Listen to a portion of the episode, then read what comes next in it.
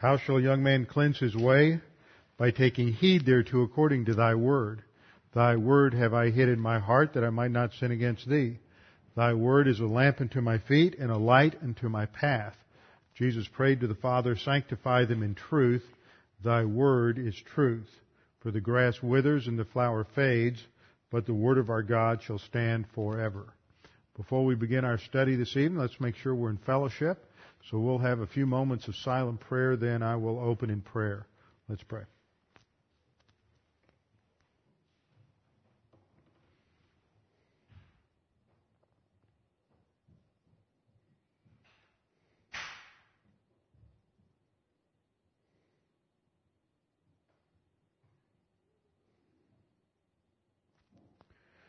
Father, we do thank you for this opportunity to gather together to fellowship around the teaching of your word, to be challenged in these opening chapters of Genesis with a, a worldview that relates to the origins of the human race, their purpose uh, in your plan, purpose as it relates to uh, the outworking of the plan of salvation as well as its role within the angelic conflict. Now, Father, we pray that as we study these things that you would challenge us with their the, the lessons we learn, but we will also gain a greater appreciation for, for how you are working in history. We pray these things in Christ's name. Amen. Okay, this evening we're coming to the last part of this third, what is actually the fourth Toledot section. Now remember I said at the introduction that Genesis is divided in terms of its structure, according to the language of the Hebrew, by this uh, Hebrew word toledot. Looks like this in the in the Hebrew. T O L E D O T.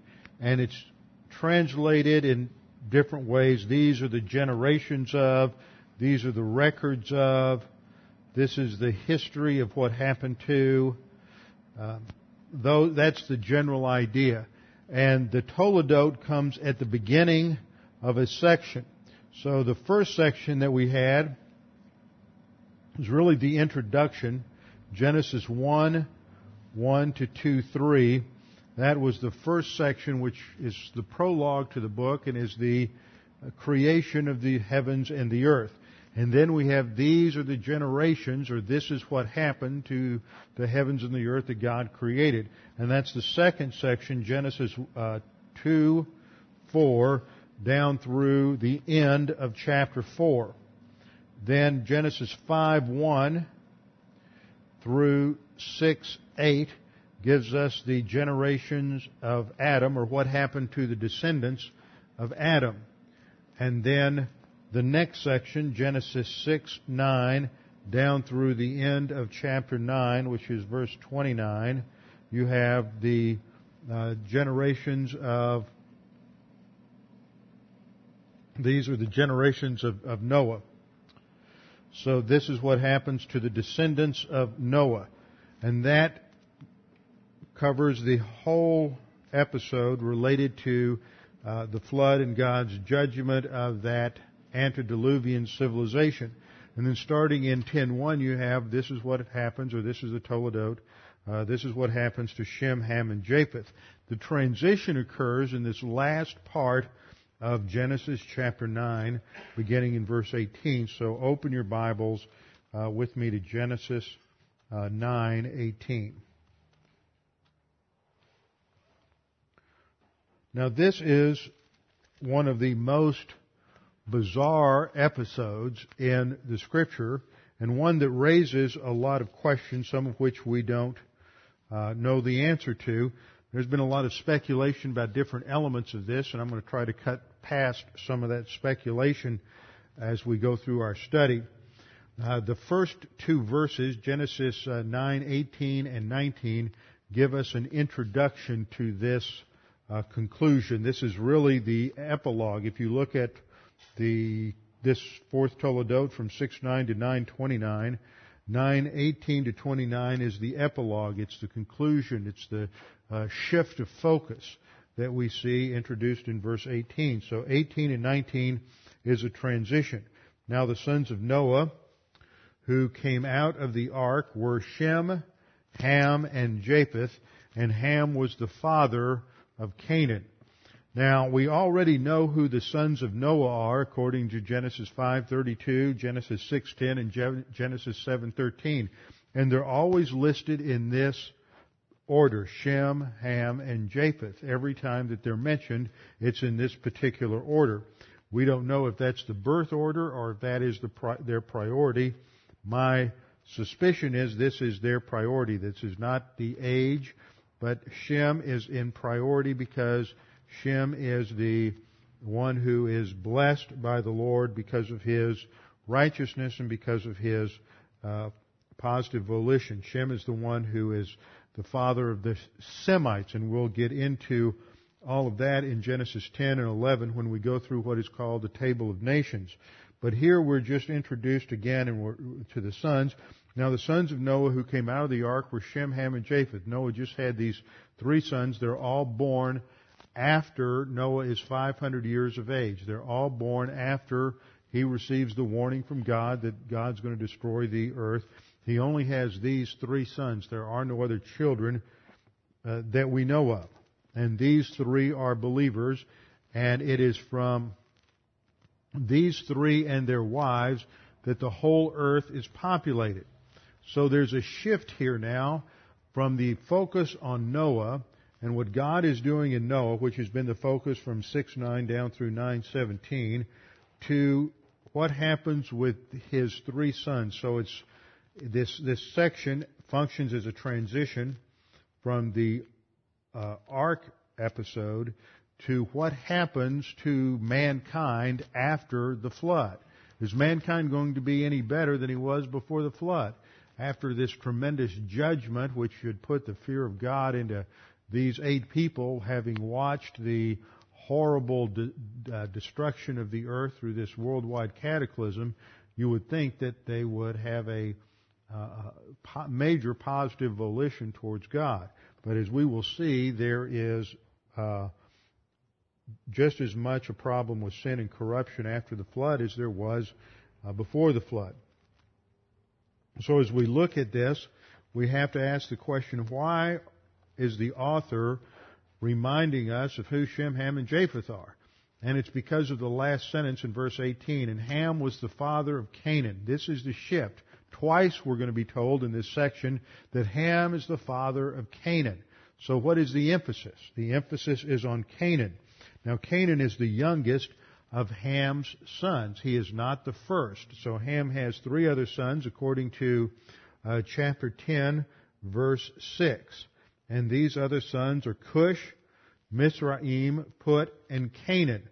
And next time we will get into the fact that these are the uh, eponymous ancestors of these various nations. Mitzrayim is Egypt, and Canaan is, of course, the Canaanites. And I'm singling those two out for a particular reason. But these uh, two grandsons of Noah uh, are, play a vital role in the history of Israel. But the focus isn't on the other three sons. The focus is on Canaan.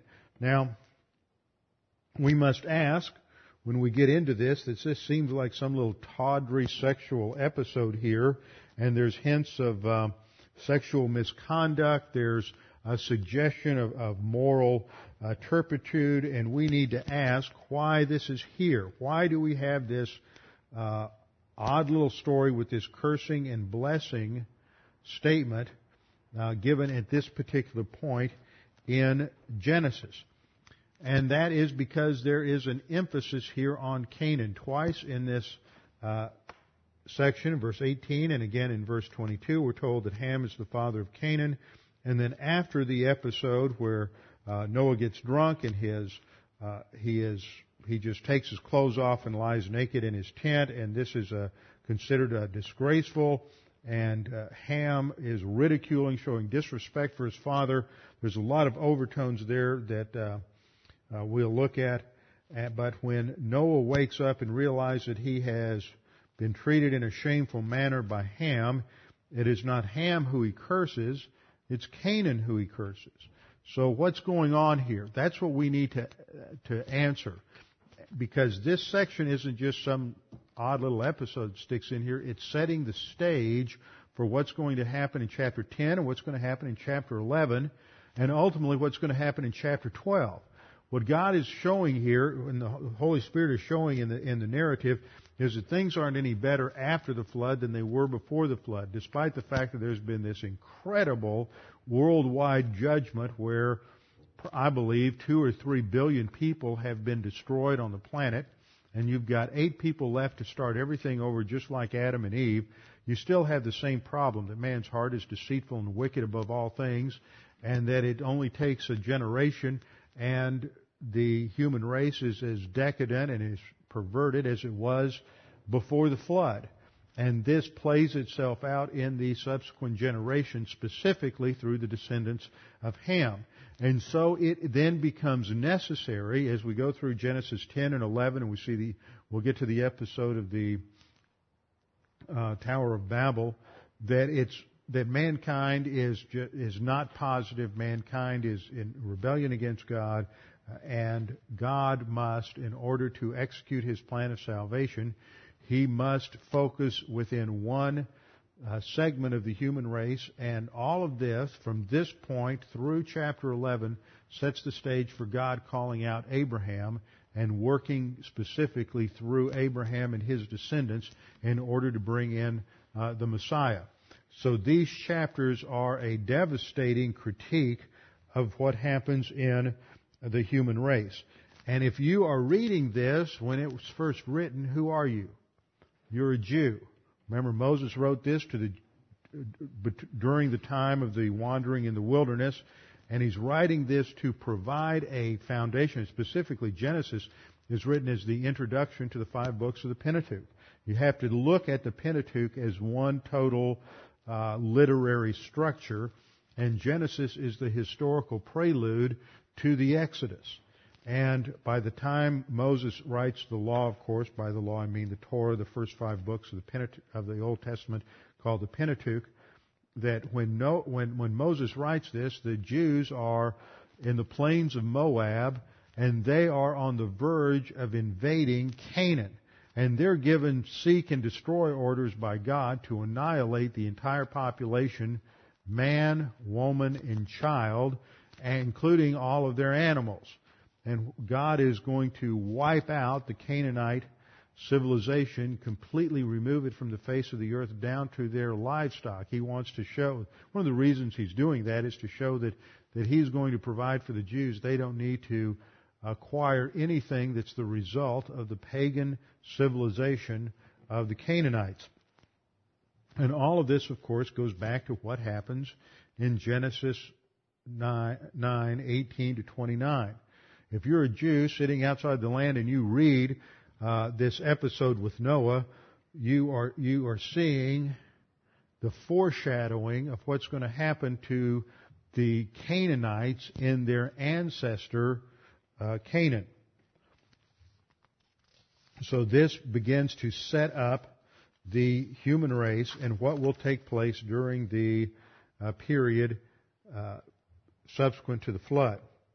So the final episode sets a rather ominous tone for what's going to come up. Here all of a sudden you have Noah who is isolated because of his righteousness and he receives grace from God and finds grace in the eyes of the Lord back in chapter 6.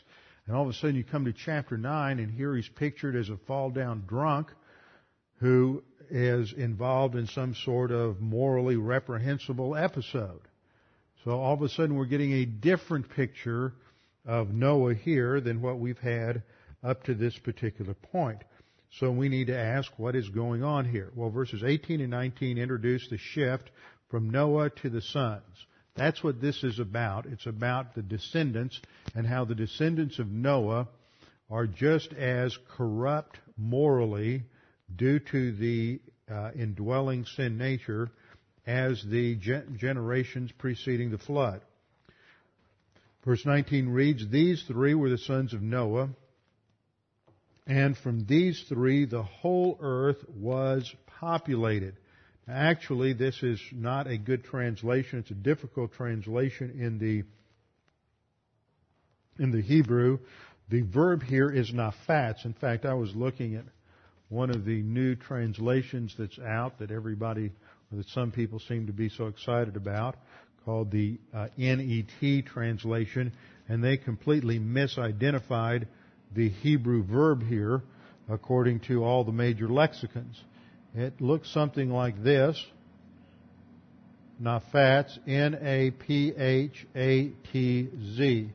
And it means to scatter or to disperse. And it is not a nifal, which is a passive form, which is how that particular Bible identified it, but it's a qal, which means it's supposed to be understood as an active voice. So what we have here is the whole earth is dispersed. The whole earth is the subject of the verb, and it really is, while it's talking about the, the whole earth, it, the author is using that terminology to take us back to Genesis 1. This is what's happening to the heavens and the earth.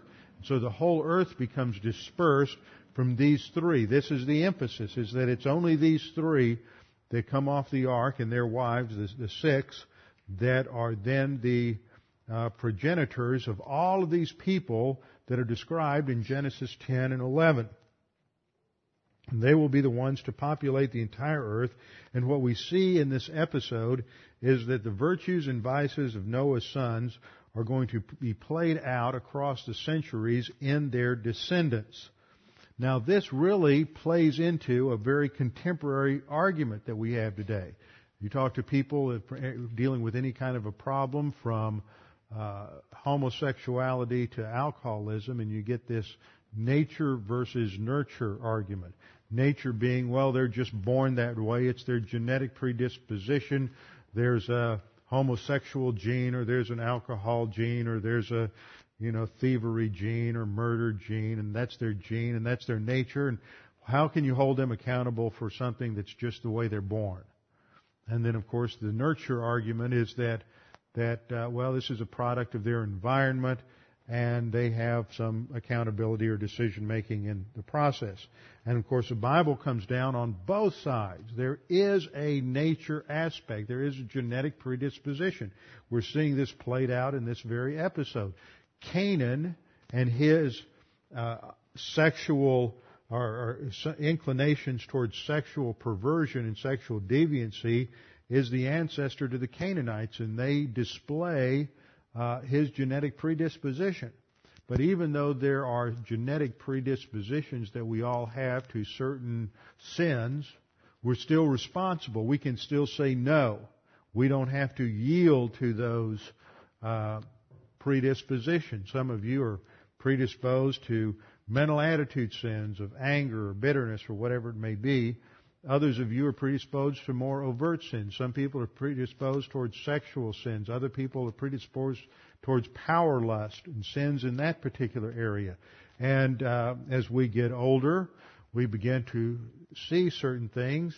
Some of you who are young don't realize this yet, but wait till you're 40 and you start realizing you, that you're turning into your mother or your father. Um, those of us who are getting older, we're beginning to see that. It's real scary to look in the mirror and see one of our parents there. But what we see is we, the, the same trends of the sin nature that were displayed in our parents, we, we seem to inherit those.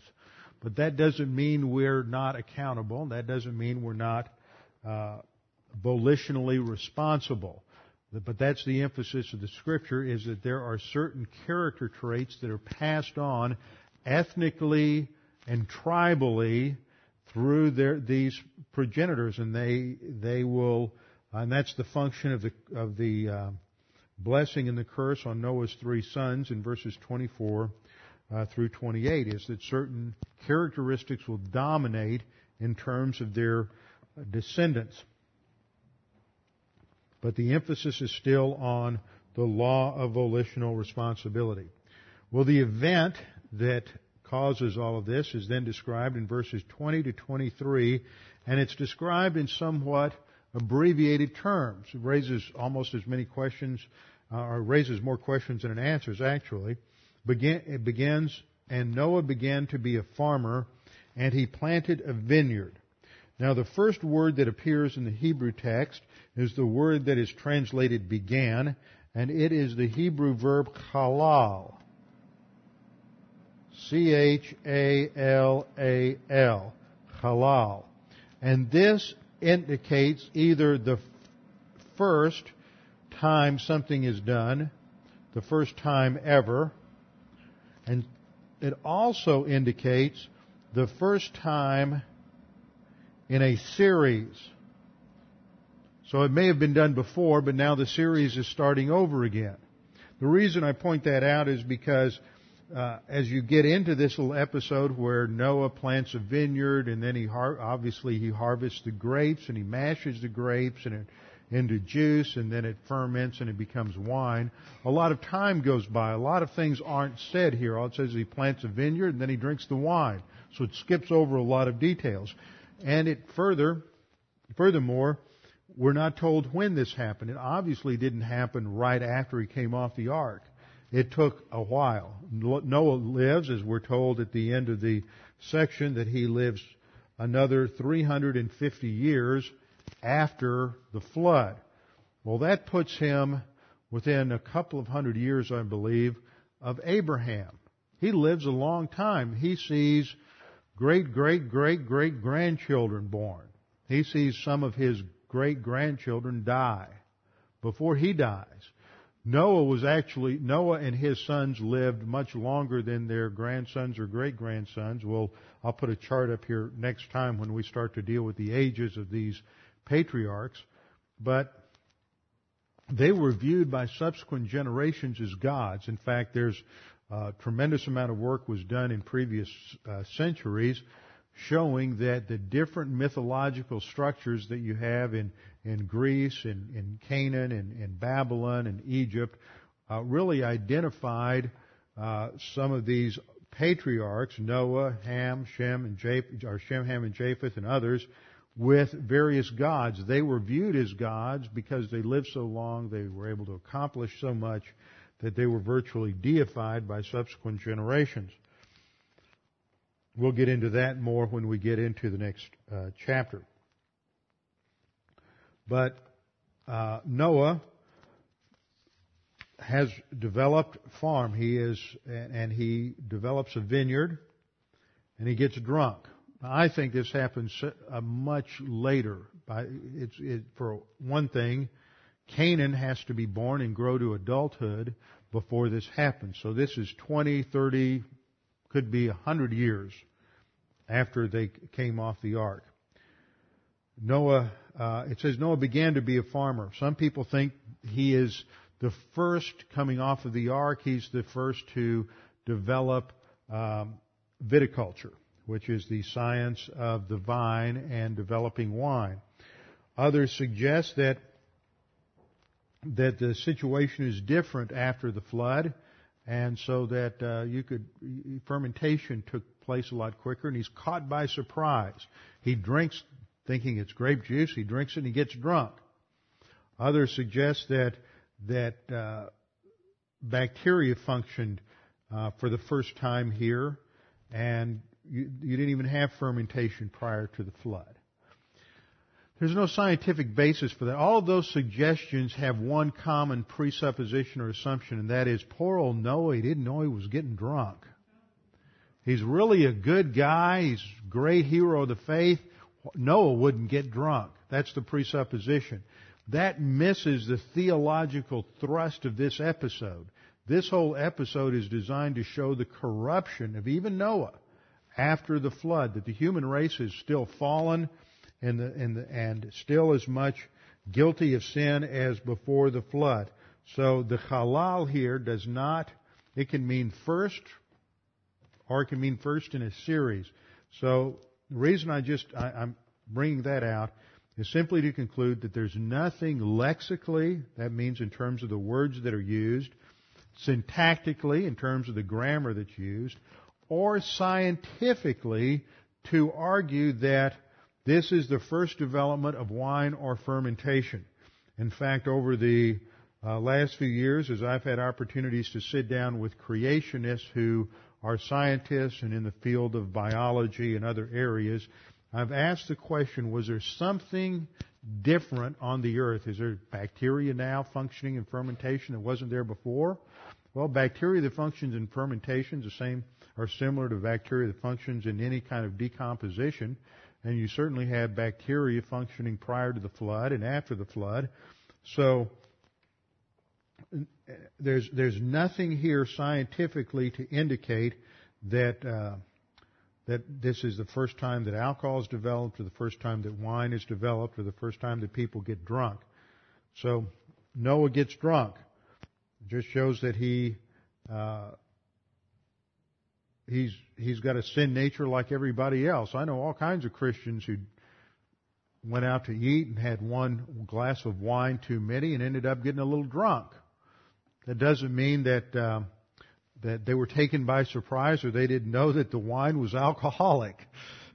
See, this is the silly kind of presupposition here. Noah uh, understands what is what is going on here, and he just gets gets drunk, drinks too much wine, and he goes into his tent, and he becomes uncovered in his tent. Now, there's a before I go any further in this, there's an important thing to notice to re to sort of to emphasize that what the author is showing us is the continued corruption of the human heart through indwelling sin.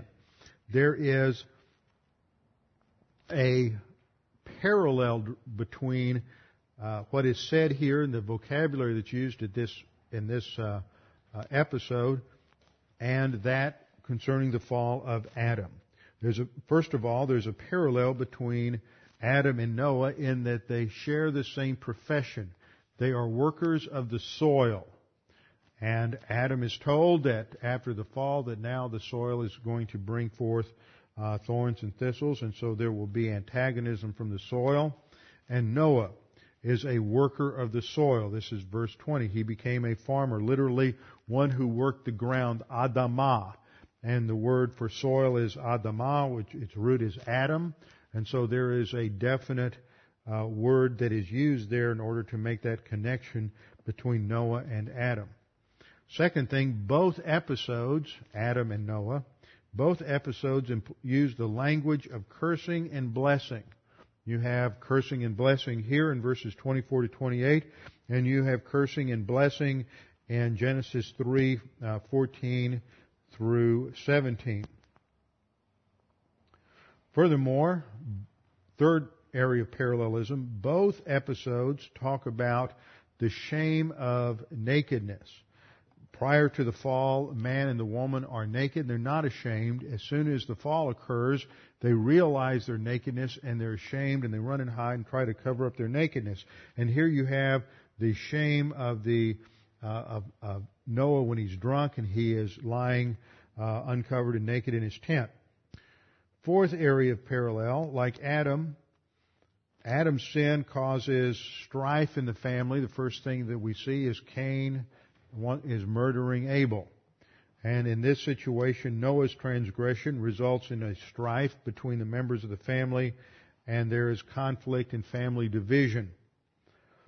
Furthermore, there are a number of Hebrew words that are used in both episodes. The tree of knowledge in the garden is said to be in the midst of the garden uses the Hebrew word betok, in the middle of the garden. And then we read that Noah in verse 21 is betok. He's in the middle of his tent. The woman in Genesis chapter 3 saw the fruit that it was good, ra'ah, and Ham comes in and sees ra'ah, the nakedness of his father. The brothers don't see the nakedness of his father. 923, they look the other way and they hold up a, uh, a robe so they can't see. Adam and Eve knew they were naked in 3, Genesis 3, 7, using the Hebrew word yada for knowledge. And Noah then awakens after his drunken stupor and he knows yada, what his uh, son Ham had done to him. Uh, God asks uh, Adam and Eve, who told you that you were naked, and uses the Hebrew word nagad. And then Ham comes out after he sees his father, and he's ridiculing his father. And in, and he says, and the text says that Ham told his brothers about his father's uh, nakedness in verse 22, using the Hebrew word nagad. So, if you're reading this in the English, you can't help but see a, an, an intentional parallelism because of vocabulary and and uh, and instances between both the, both the, the Noah episode and the fall of Adam. And so the point is to show that the corruption that Adam created continues despite the judgment of the flood. The other, just a side note, is that in the ancient, most ancient mythologies, it is the gods who invent wine and then give it to man. In Egypt, it's the god Osiris, and in uh, the, among the Greeks, it was the god Dionysius. But the scriptural view is that wine is part of creation, and that it was part of God's good creation given to man to give him joy, and that's in Judges chapter 9 verse 13 and then Psalm 104:15 says that wine was given for the joy of man's soul. So the scripture does not have a view that wine or alcohol, alcoholic beverage is inherently evil, but it is designed to give man joy, but it is to be used in a modest way and in a moderate way, and while drinking or the use of alcoholic beverage is not forbidden by scripture, drunkenness is. So Adam begins to farm and he has a vineyard and he gets, uh, the, makes the new wine and he gets drunk. And then in verse 22, Ham, the father of Canaan, saw the nakedness of his father, told his two brothers outside. That seems to be the thrust of what the text says is the problem. Now there's a certain amount of innuendo here when it, when verse 21 says that he became uncovered in his tent. In in Leviticus 18 through, or chapter 18 through chapter 20, the terminology becoming uncovered is often used as a euphemism for sexual perversion. And this was a problem with the Canaanites. But it's also used a couple of times in, in the book of Genesis in a non-pejorative manner, in a non-critical manner. And so it appears that all Noah is guilty of here and there's all kinds of, of uh, speculation, but it seems that all he's guilty of is getting drunk, and he, he's a fall down drunk, and he goes in his tent and he strips his clothes off and falls down. He's lying there naked. Now, in the ancient world, nakedness was still clearly associated with the shame of sin, and that that continues through many of the ancient Near Eastern cultures, so that it was uh, un, considered immodest, it was considered immoral to show much flesh. So you don't have a much different idea of flesh than you have in modern America or even uh, in Europe. Just uh, go to any beach over in Europe during the summer and you'll see more flesh than you ever thought you would see. Uh, they just have a different view. But see, a lot of that is a result of pagan thought. In the ancient world that was still closely associated to uh, the events of Genesis, they understood that nakedness was a sign and a, a realization of it was shameful and was associated with uh, with sin. Not that we should be uh, uh have a certain have a legalistic attitude uh, toward that, but a recognition of, of that this is part of sin. What happens in pagan cultures where they uh, have a lot of let's just say skin exposure is that it's it's trying to act as if the, there is no curse for sin and that we're not living in a fallen world. So it was considered shameful. You read through the passages in the Mosaic Law; it's considered shameful to uh, expose yourself. And so Noah is he's he's he's a fall down drunk and he's uh, very sh- guilty of shameful conduct in terms of just falling down naked in his tent. And Ham Notice Ham is emphasized as the father of Canaan. See, that's the point. Is it's not Ham. I mean, Ham is the one who is guilty of the act, but it's his his descendant through Canaan that's the issue. He sees the nakedness of his father, and he comes outside and tells his two brothers. Now, there's a lot of uh, guesswork as to what exactly Ham is guilty of. Uh, there's one view that says, well, Ham wasn't guilty of anything. It was actually Canaan who went in and it is the one who committed the infraction. But that's not what the text says. The text says it's Ham. Secondly, the phrase saw the nakedness of his father is taken by some to be a euphemism for some sort of sexual sin.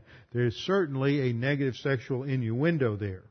Now the Talmud took the view that Noah was that that uh, Ham castrated Noah in an attempt to destroy his power. So this is really a, a power play.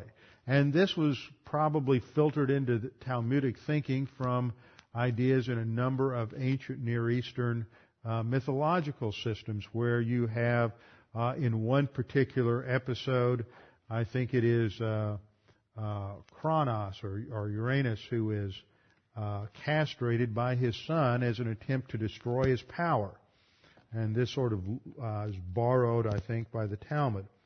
Others think that there was a sexual sin with Noah's wife, that Ham went in and committed incest.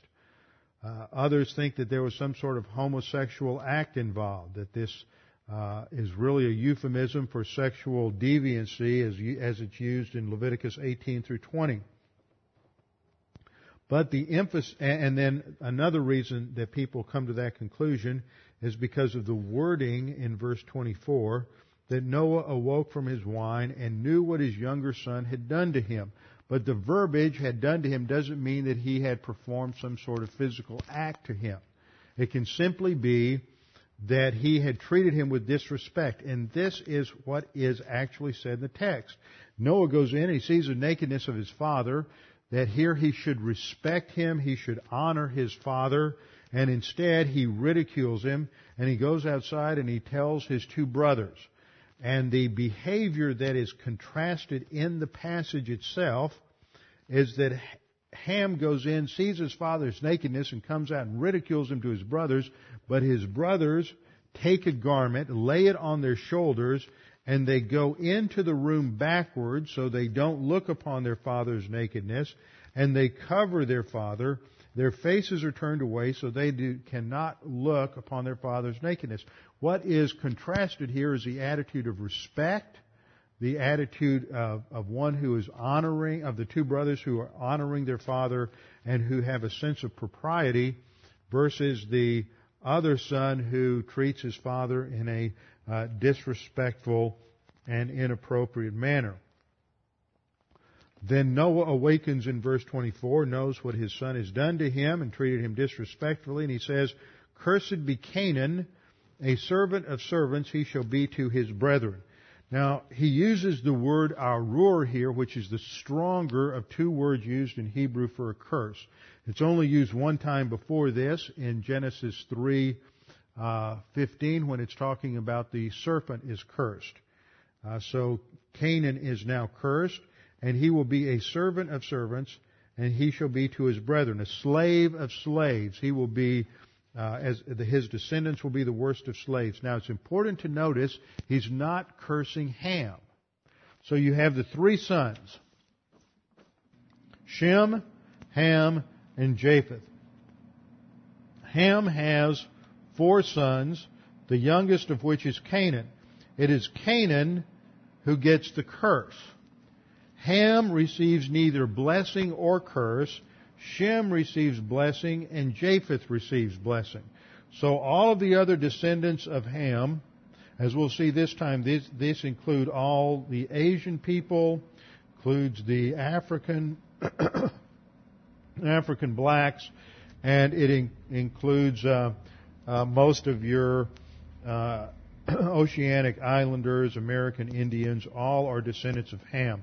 Shem produces uh, most notably the Jews, plus some other groups, and Japheth produces your Indo uh, Indo-European races. Now, some people in a, a couple of hundred years ago tried to argue that this curse on Canaan was really a curse on black Africans, and that they would, and they used that as an argument to justify uh, chattel slavery. But this is completely outside. They, they missed the point of the passage.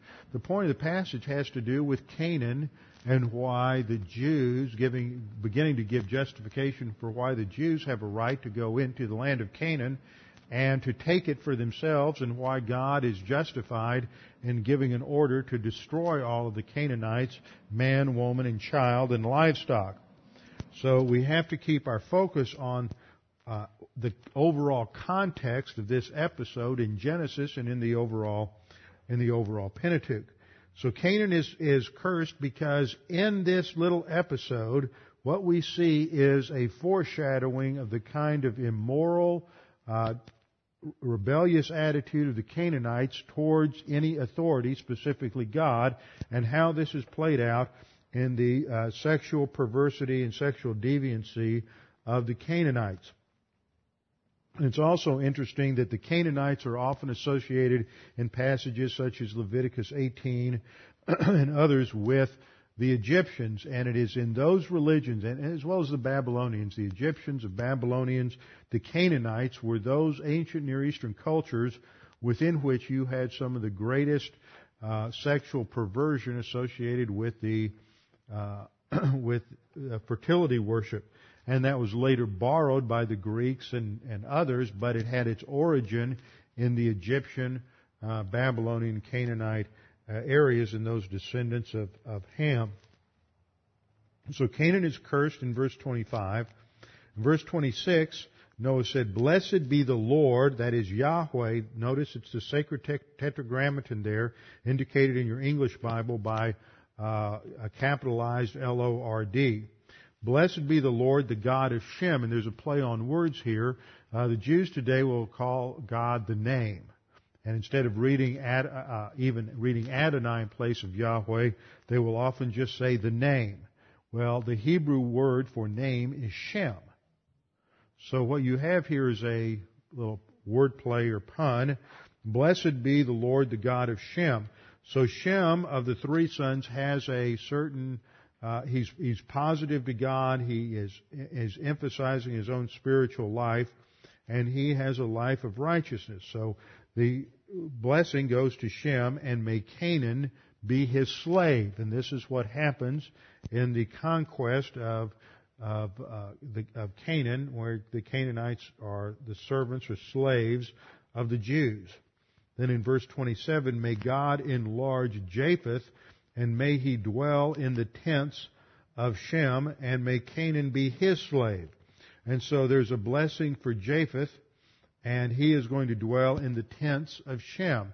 This is what happens eventually in history. You have the spiritual blessing going through the Jews in the Old Testament, and then there's a shift in the church age to the emphasis on the Gentiles. And uh, that plays itself out in that God enlarges Japheth and Japheth is the father of your Indo-European countries, Greeks, Romans, and the Greeks come to dwell in the tents of Shem in the church age when the, there's a shift from a Jewish emphasis to a Gentile emphasis. And once you get into the book of Acts, you notice that all three of these uh, representative groups are evidence there. There's the Ethiopian eunuch, a descendant of Ham who is saved. And then there is the Cornelius, the, the Roman centurion, who is the uh, Japhethite who is saved. And then there, are, of course, the disciples who are all uh, Semites, descendants of Shem. This sets the stage for human history. And in the next couple of weeks, as we go through Genesis 10 and 11 and the descendants of these three, we will see that this, this uh, blessing and cursing of the three sons in, in Genesis chapter 9 sets a pattern and a framework for all of human history. So that there is a blessing here for Japheth, but he will always, but, and there's no blessing for the Hamitic races. And historically, there have only been a few times when the Hamitic races have ever defeated the Japhetic races uh, historically. And the few times it has, they, they have defeated them milita- militarily. It has been for a very short-lived period. And then the Japhetic races will come out on top. This is the pattern of history. This doesn't mean that there's an innate Aryan superiority or anything of that nature. It is how God has planned to work out history. And we will see this in the table of nations in Genesis 10 and 11 because as you go through those names of the sons, those names become the, the tribal names for their descendants, and that's how they're known throughout the, the scripture. So when you get into prophetic passages in Ezekiel and other passages, you will see certain tribal ethnic groups with, with names that aren't modern names, but they're names that go back to the names in Genesis 10 and Genesis 11.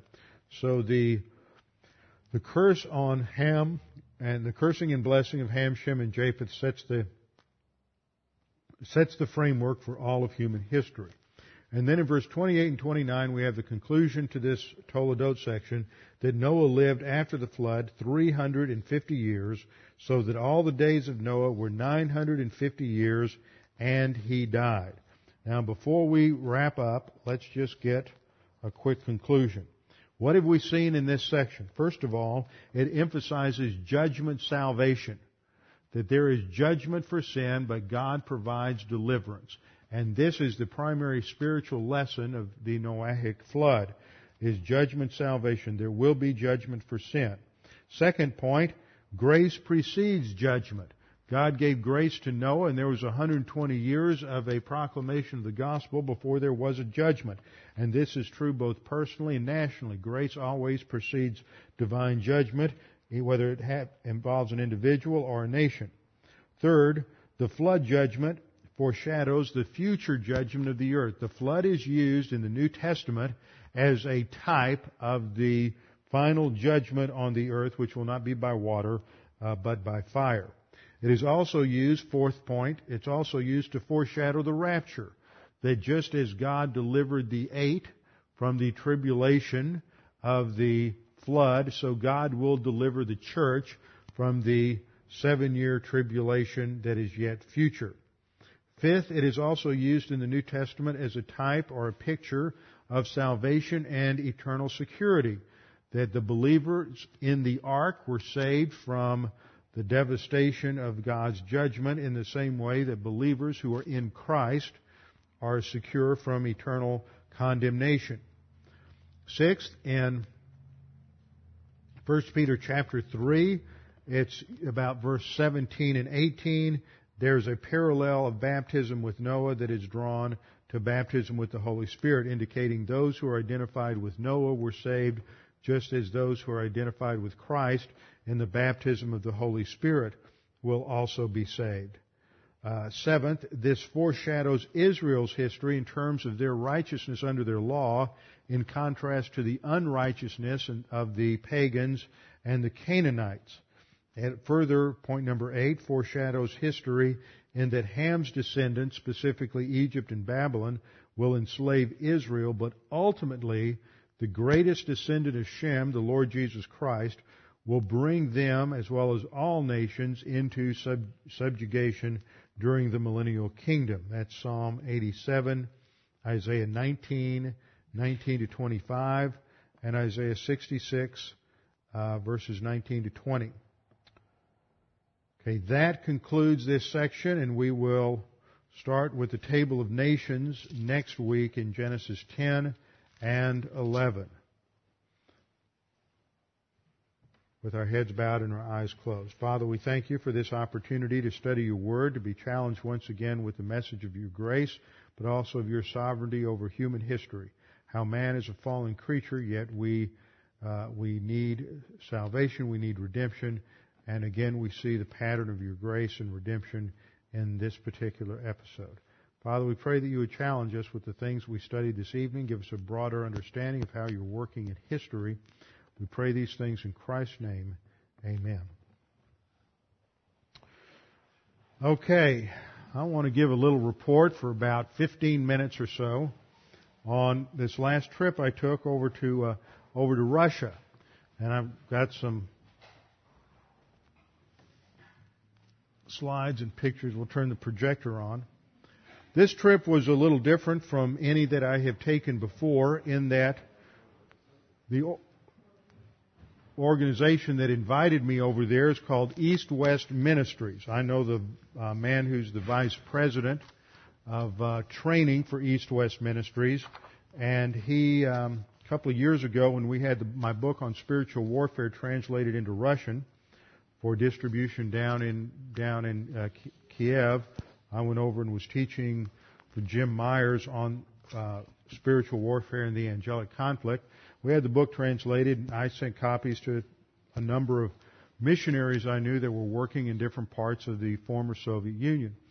So as a result of that, the area director for East-West missions in uh, Moscow invited wanted, wanted me to come over and do some seminars for pastors and church leaders on uh, the angelic conflict and on spiritual warfare. They're just they're being inundated with all the Pentecostal bind Satan and rebuke the devil kind of nonsense and and a lot of that stuff has been translated into Russian and even to this day we don't the only book that I know of or that anybody else knows of that's been translated into Russian really deals with what the Bible says is the book that Tommy and I wrote on uh, what the Bible teaches about spiritual warfare. So last September, Joe called me from, Joe Wall called me from Moscow to ask me to come over and to bring as many books as I could. So we took the last of our, we had printed 3,000 books last year. And I called, uh, when I got a hold of Jim in March, they had 250 left. So we took those, shipped those 250 up to Moscow and took a bunch up to uh, St. Petersburg. There were two groups, one in St. Petersburg and another group down in a city of about 600,000 called uh, Ryazan.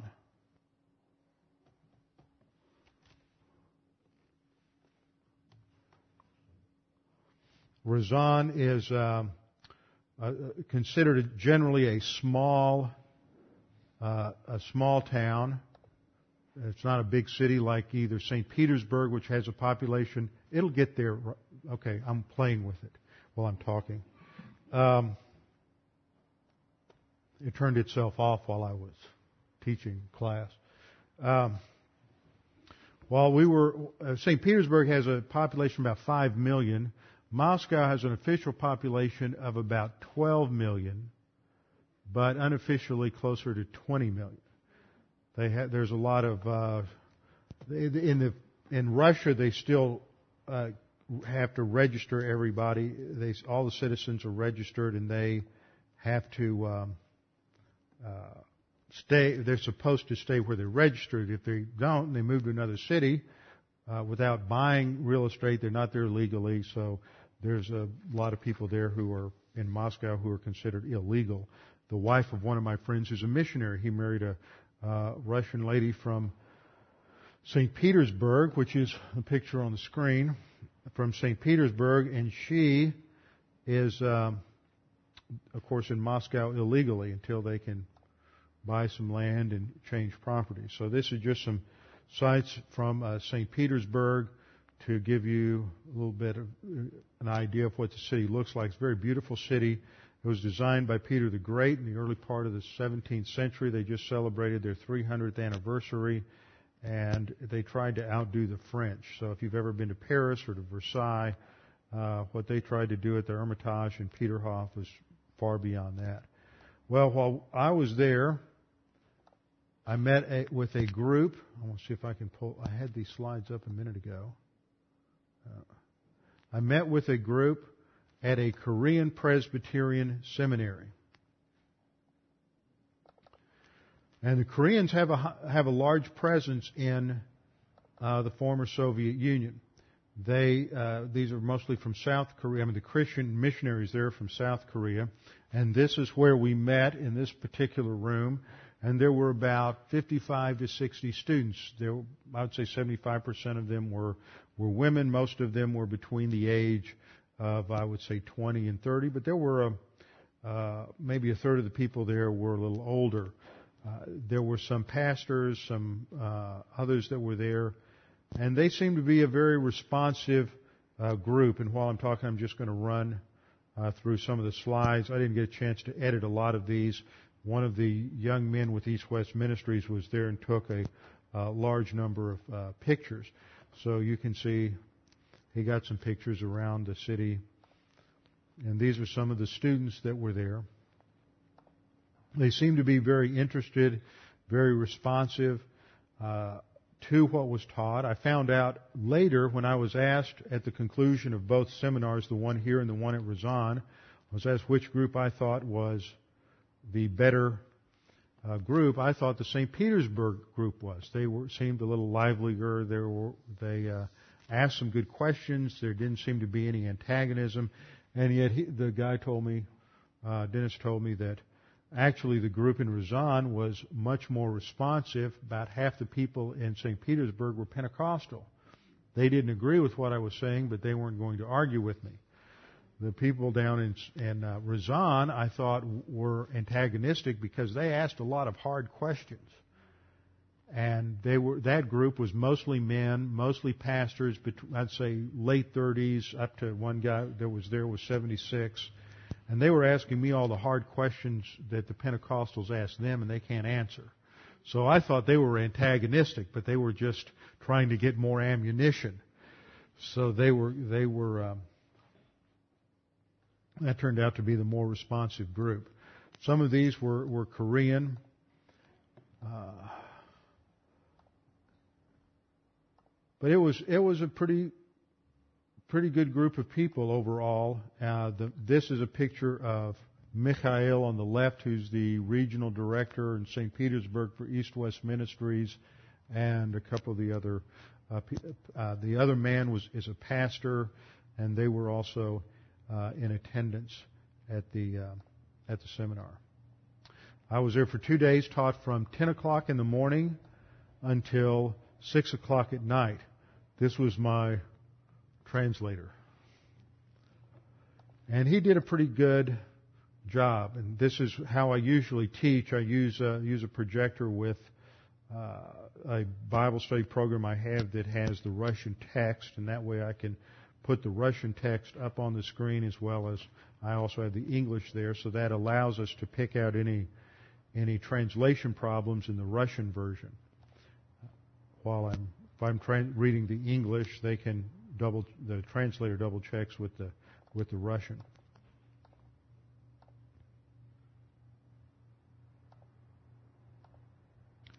Now I was there for two days, and then uh, we would eat. They they would provide a uh, lunch every day, which was and about every hour there was a tea break and cookie break, and uh, they would provide a little lunch, which was usually soup and some kind of macaroni or rice based uh, dish that uh, had some few vegetables and a little meat uh, chopped up in it. They're not well, you not these are not very affluent people. I mean, the average income for the for a person in St. Petersburg or Moscow is probably five or six hundred dollars a month.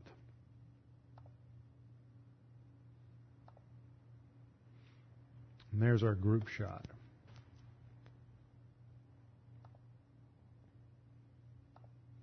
Two or three of them. Want just fast forward through a number of these to uh, get to the pictures at Ryazan. That was in a much more. Here's a. This is a picture. Dennis got some. He was playing tourist, I think. He, this is a picture of the going down into the subway in St. Petersburg. Ryazan was quite a bit different. It was a. It wasn't a an urban area. It wasn't a metropolitan area. But uh, 600,000 to us sounds like a pretty good size, but when you're talking about cities of 5 million or uh, 20 million, it's quite a bit, quite a bit different. Uh, this is Vadim. I can't pronounce his last name. He is the uh, director for East West Ministries for all of Russia. He's lived in the United States off and on, probably six or seven times. So he spoke very good English. After a while, let me tell you, after I've been there about seven days, I am so tired of hearing Russian spoken with, I mean, English spoken with a really weird accent. And you have to work hard to try to figure out what people are saying because number one, most of them were taught how to speak English by, in a British system of pronunciation by someone who had never heard a Brit speak English. so they have some rather unusual vowel pronunciations, but and the, the, the fellow sitting to my right there is Dennis Gostoff. He was my liaison while I was there and uh, did a good job. This was when we were riding the train down to uh, Ryazan. Now, I rode on several different modes of transportation this time. I got to fly on an Aeroflot plane from, uh, or as Jim Myers calls it, Aeroplop, from from uh, St. Petersburg to Moscow. Now, there's about four inches less room between the seats. Think about that.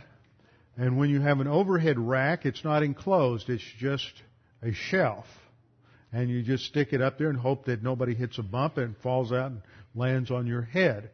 And they are very insistent when the flight attendants come through and they're going to give you coffee or tea. They want you to take that coffee or tea. They won't take yet for an answer. So you, we um, that was unfortunately it was only an hour flight, and on the way back it was really interesting. Of all the things that, that I remember, is of course I, I think Sunday morning I mentioned seeing the semi, the European-made semi going through the streets of Moscow with the Confederate battle flag on it. And then there was a group of four or five men, that young men in their 30s who had just come back from a vacation in Vietnam, and they were. Uh, one guy goes out through the security, comes back in carrying. He's got a bottle of beer between each finger, all open, and they're partying all the way out up the gangway. There's no open container law, so uh, you can go to places. I got to the airport at six, no, five thirty the night, the morning that I left, and I was in line to get a cup of coffee behind three men who were in line to get their morning beer. So alcohol is a problem there. This man on the left, his name is Pavel, and he is sort of the regional director for the Baptist churches uh, in Ryazan. And uh, his, unfortunately, he didn't make the conference. His mother-in-law died the day before, and so he had to take care of that. This is the my Russian hotel room, and this one really was rather nice. It had it had a small uh, couch. The one I had the last night I was there didn't even have pictures on the wall, and had a bed that was about that same size, and that was that and a small refrigerator and TV that only had nine channels, all in Russian. That was it. Now, one of the interesting things you run into that I had never, because I always stay in one of uh, an apartment in Kiev, I had never run into this before, but there's something that happens in Russian hotels about 11 o'clock if you're a single man. You get a telephone call. And, uh, of course, the guy on the other end just speaking Russian, so I didn't know what was going on. And, and I left my room right after that to go down to the uh, desk to use their computer to get on the internet and check my email. When I got back to the room, the security guy was up there with the stable of uh, hookers so that I wouldn't have to spend the night alone. And um, he knew I couldn't speak Russian, so he's he's got a little sign up, you know, three three hours for 800 rubles, which is 27 dollars.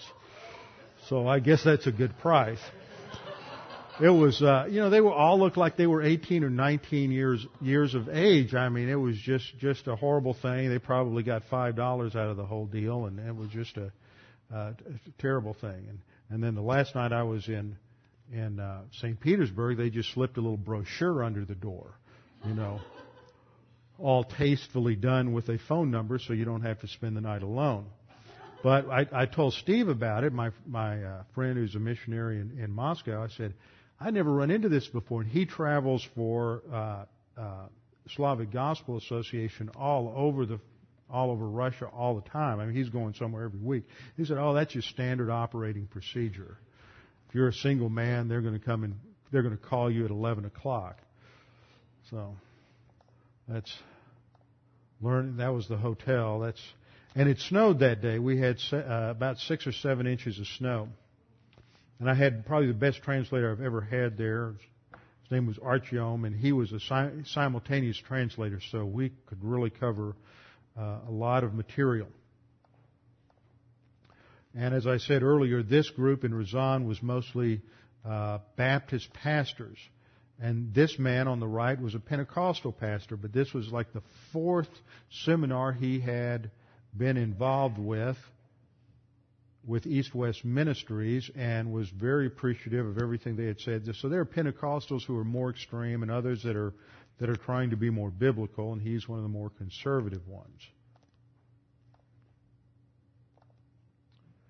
So this little disc that they're holding up is a uh, CD that has been put together by a man down in Dallas that contains a lot of uh, translations of a lot of different theological works, and he's just putting out a new edition which has the spiritual warfare book on it as well. This man on the on the right, been 76 years old, been a pastor for um, about 15 years. He did not become saved until later in life, so he missed out on some of the uh, oppression that uh, happened to many pastors. I talked to my friend Steve, who had married a girl from a lady from St. Petersburg. Her grandfather was a Baptist pastor back under Stalin in the mid 50s. One night they came and arrested him. They never saw him again. And you can hear many stories. It's real tough. I've also heard from missionaries that it's real tough to teach some of these older guys because you don't know what we went through. I mean, they were arrested and spent three or four years in Lubyanka prison in, in uh, Moscow or some going through torture for their faith, and uh, they don't want to hear what you know about the Bible because they suffered for their faith. But this guy was a great guy, and and uh, every now and then somebody would start arguing with me, and he would he would stop, and there would be this argument going on back there, and he would straighten him out and said he knows what he's talking about.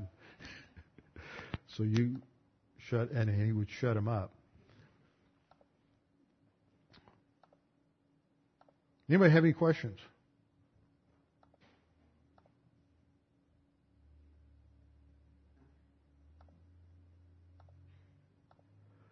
It always gives me a great appreciation for what happened at the Tower of Babel every time I go over there.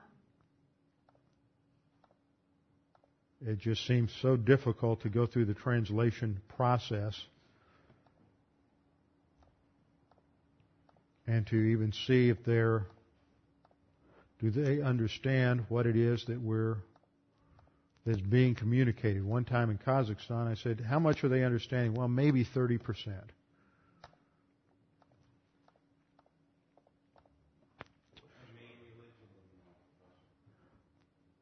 Russian Orthodox. That's the official, and the Russian Orthodox uh, you know, that's the state religion and they have tremendous power and there are areas in Russia where they have managed to get all of the Protestants out, all the evangelicals out. And if you're an evangelical in some areas in Russia, you can't buy property, you can't meet as a church unless you get permission from the Orthodox Church. And so they have a real power base. Janice? Oh. Yeah. Yeah, I was teaching on spiritual warfare. I was covering the whole. Yeah. Okay, I think that covers it. So it was a it was a good trip. I don't know that I would go back with that group again simply because you're in there for a you know two days and you're gone. You don't know how how much you're really doing. Whereas when I go over there to Kiev every year with with Jim, uh, I'm you're with people that number one, there's a lot of doctrinal pastors who are going over there as well, and so you can really build on what uh, what each of us is doing, and so you can see a real growth and understanding there. Whereas there's more of a uh, a diversity among these students, and then some of the English-speaking students that Jim has, for example.